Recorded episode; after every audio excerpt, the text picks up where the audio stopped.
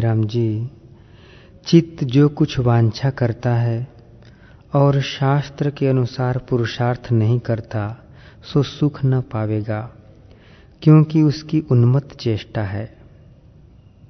पौरुष भी दो प्रकार का है, एक शास्त्र के अनुसार और दूसरा शास्त्र विरुद्ध। जो शास्त्र को त्याग करके अपनी इच्छा के अनुसार विचरता है, सो सिद्धता न पावेगा। और जो शास्त्र के अनुसार पुरुषार्थ करेगा, वह सिद्धता को प्राप्त होगा, कदाचित दुख न पावेगा। अनुभव से स्मरण होता है और स्मरण से अनुभव होता है। यह दोनों इस ही से होते हैं, देव तो कुछ नहीं हुआ। हे राम जी, और देव कोई नहीं, उसका किया ही इसको प्राप्त होता है। परंतु जो बलिष्ठ होता है उसी के अनुसार विचरता है। जिसके पूर्व के संस्कार बलि होते हैं, उसी की जय होती है। और विद्यमान पुरुषार्थ बलि होता है, तब उसको जीत लेता है। जैसे एक पुरुष के दो पुत्र हैं तो वह उन दोनों को लड़ाता है। पर दोनों में से जो बलि होता है, उसी की जय होती है। परंतु दोनों उसी के हैं वैसे ही दोनों कर्म इसके हैं। जिसका पूर्व का संस्कार बलि होता है, उसी की जय होती है। हे राम जी, यह जीव जो सत्संग करता है और सतशास्त्र को भी विचारता है, पर फिर भी पक्षी के समान जो संसार वृक्ष की ओर उड़ता है तो पूर्व का संस्कार बलि है। उससे स्थिर नहीं हो सकता। ऐसा जानकर पुरुष प्रयत्न का त्याग न करे। पूर्व के संस्कार से अन्यथा नहीं होता, परंतु पूर्व का संस्कार बलि भी हो और सत्संग करे, सतशास्त्र का भी दृढ़ अभ्यास हो तो पूर्व संस्कार को पुरुष प्रयत्न से जीत लेता है। जैसे पूर्व के संस्कार से दुष्कृत किया है और आगे सुकृत करे तो पिछले का अभाव हो जाता है, सो पुरुष प्रयत्न से ही होता है।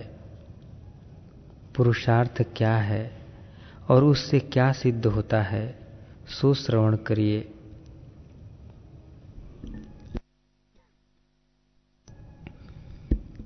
हे राम जी ज्ञानवान जो संत हैं और सतशास्त्र जो ब्रह्म विद्या है, उसके अनुसार प्रयत्न करने का नाम पुरुषार्थ है और पुरुषार्थ से पाने योग्य आत्मा है, जिससे संसार समुद्र से पार होता है।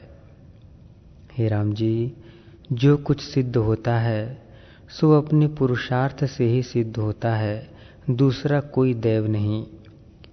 जो शास्त्र के अनुसार पुरुषार्थ को त्याग कर कहता है कि जो कुछ करेगा, सो दैव करेगा।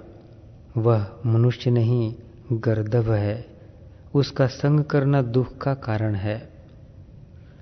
मनुष्य को प्रथम तो यह करना चाहिए कि अपने वर्णाश्रम के शुभ आचारों को ग्रहण करे और अशुभ का त्याग करे। फिर संतों का संग और सतशास्त्रों का विचारना और उनको विचार कर, अपने गुण दोष को भी विचार करना चाहिए कि दिन और रात्रि में क्या शुभ और अशुभ किया है।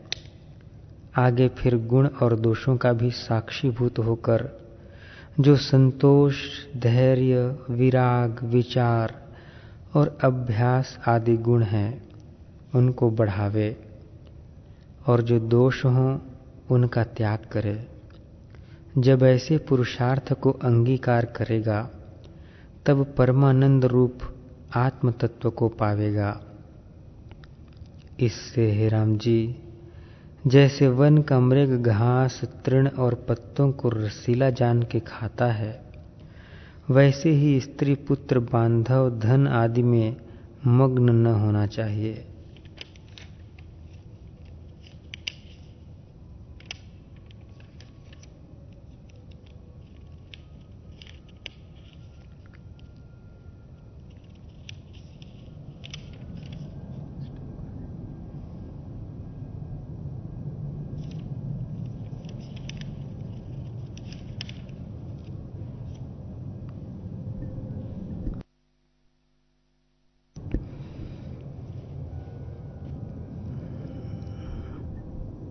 राम जी ने पूछा, हे भगवान, सर्वधर्म के वेत्ता, आप कहते हैं कि देव कोई नहीं, परंतु इस लोक में प्रसिद्ध है कि ब्रह्मा भी देव है और देव का किया सब कुछ होता है। वशिष्ठ जी बोले, हे राम जी मैं तुमको इसलिए कहता हूँ कि तुम्हारा भ्रम निवृत्त हो जावे। अपने ही किए हुए शुभ अथवा अशुभ कर्म का फल अवश्य में भोगना होता है, उसे देव कहो या पुरुषार्थ कहो, और देव कोई नहीं। कर्ता, क्रिया, कर्म आदि में तो देव कोई नहीं, और न कोई देव का स्थान ही है, और न रूप ही है तो और देव क्या कहिए? हे राम जी मूर्खों के परचाने के निमित्त देव शब्द कहा है। जैसे आकाश शून्य है, वैसे ही देव भी शून्य है। राम जी बोले, हे भगवान, हे सर्वधर्म के वेत्ता, तुम कहते हो कि और देव कोई नहीं, और आकाश की नाई शून्य है, सो तुम्हारे कहने से भी देव सिद्ध होता है।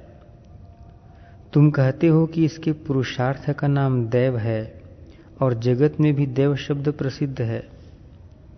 वशिष्ठ जी बोले, हे राम जी, मैं इसलिए तुमको कहता हूँ कि जिससे देव शब्द तुम्हारे हृदय से उठ जावे, देव नाम अपने पुरुषार्थ का है। पुरुषार्थ कर्म का नाम है और कर्म नाम वासना का है। वासना मन से होती है और मन रूपी पुरुष जिसकी वासना करता है, सोई उसको प्राप्त होती है। जो गाँव के प्राप्त होने की वासना करता है, सो गाँव को प्राप्त होता है। और जो घाट की वासना करता है, सो घाट को प्राप्त होता है। इससे और देव कोई नहीं। पूर्व का जो शुभ अथवा अशुभ, दृढ़ पुरुषार्थ किया है, उसका परिणाम सुख दुख अवश्य होता है, और उसी का नाम देव है।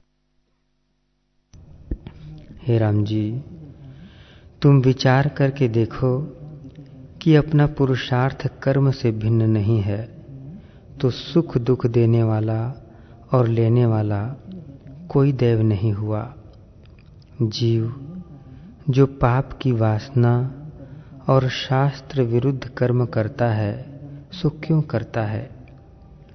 पूर्व के दृढ़ पुरुषार्थ कर्म ही पाप करता है। जो पूर्व का पुण्य कर्म किया होता तो शुभ मार्ग में विचरता। फिर राम जी ने पूछा, हे भगवान, जो पूर्व की दृढ़ वासना के अनुसार यह विचरता है तो मैं क्या करूँ? मुझको पूर्व की वासना ने दिन किया है। अब मुझको क्या करना चाहिए? वशिष्ठ जी बोले, हे राम जी, जो कुछ पूर्व की वासना दृढ़ हो रही है, उसके अनुसार जीव विचरता है। पर जो श्रेष्ठ मनुष्य है, सो अपने पुरुषार्थ से पूर्व के मलिन संस्कारों को शुद्ध करता है तो उसके मल दूर हो जाते हैं। जब तुम सतशास्त्रों और ज्ञानवानों के वचनों के अनुसार दृढ़ पुरुषार्थ करोगे, तब मलिन वासना दूर हो जाएगी। पूर्व के मलिन और शुभ संस्कारों को कैसे जानिए, सो सुनो। जो चित्त विषय और शास्त्र विरुद्ध मार्ग की ओर जावे और शुभ की ओर न जावे तो जानिए कि कोई पूर्व का कर्म मलिन है और जो संत जनों और सत शास्त्रों के अनुसार चेष्टा करे और संसार मार्ग से विरक्त हो तो जानिए कि पूर्व का शुभ कर्म है। इससे, हे राम जी, तुमको दोनों से सिद्धता है कि पूर्व का संस्कार शुद्ध है। इससे तुम्हारा चित्त, सत्संग और सतशास्त्रों के वचनों को ग्रहण करके शीघ्र ही आत्मपद को प्राप्त होगा और जो तुम्हारा चित्त शुभ मार्ग में स्थिर नहीं हो सकता तो दृढ़ पुरुषार्थ करके संसार समुद्र से पार हो। हे राम जी, तुम चैतन्य हो, जड़ तो नहीं हो, अपने पुरुषार्थ का आश्रय करो। और मेरा भी यही आशीर्वाद है कि तुम्हारा चित्त शीघ्र ही शुद्ध आचरण और ब्रह्म विद्या के सिद्धांत सार में स्थित हो। हे राम जी, श्रेष्ठ पुरुष भी वही है, जिसका पूर्व का संस्कार यद्यपि मलिन भी था, परंतु संतों और सत शास्त्रों के अनुसार दृढ़ पुरुषार्थ करके सिद्धता को प्राप्त हुआ है, और मूर्ख जीव वह है जिसने अपना पुरुषार्थ त्याग दिया है, जिससे संसार से मुक्त नहीं होता। पूर्व का जो कोई पाप कर्म किया होता है, उसकी मलिनता से पाप में धावता है और अपने पुरुषार्थ के त्यागने से अंधा होकर विशेष धावता है। जो श्रेष्ठ पुरुष है, उसको यह करना चाहिए कि प्रथम तो पाँचों इंद्रियों का वश करे, फिर शास्त्र के अनुसार उनको बर्तावे और शुभ वासना दृढ़ करे, अशुभ का त्याग करे। यद्यपि त्यागनी दोनों वासना है, पर प्रथम शुभ वासना को इकट्ठी करे, फिर अशुभ त्याग करे।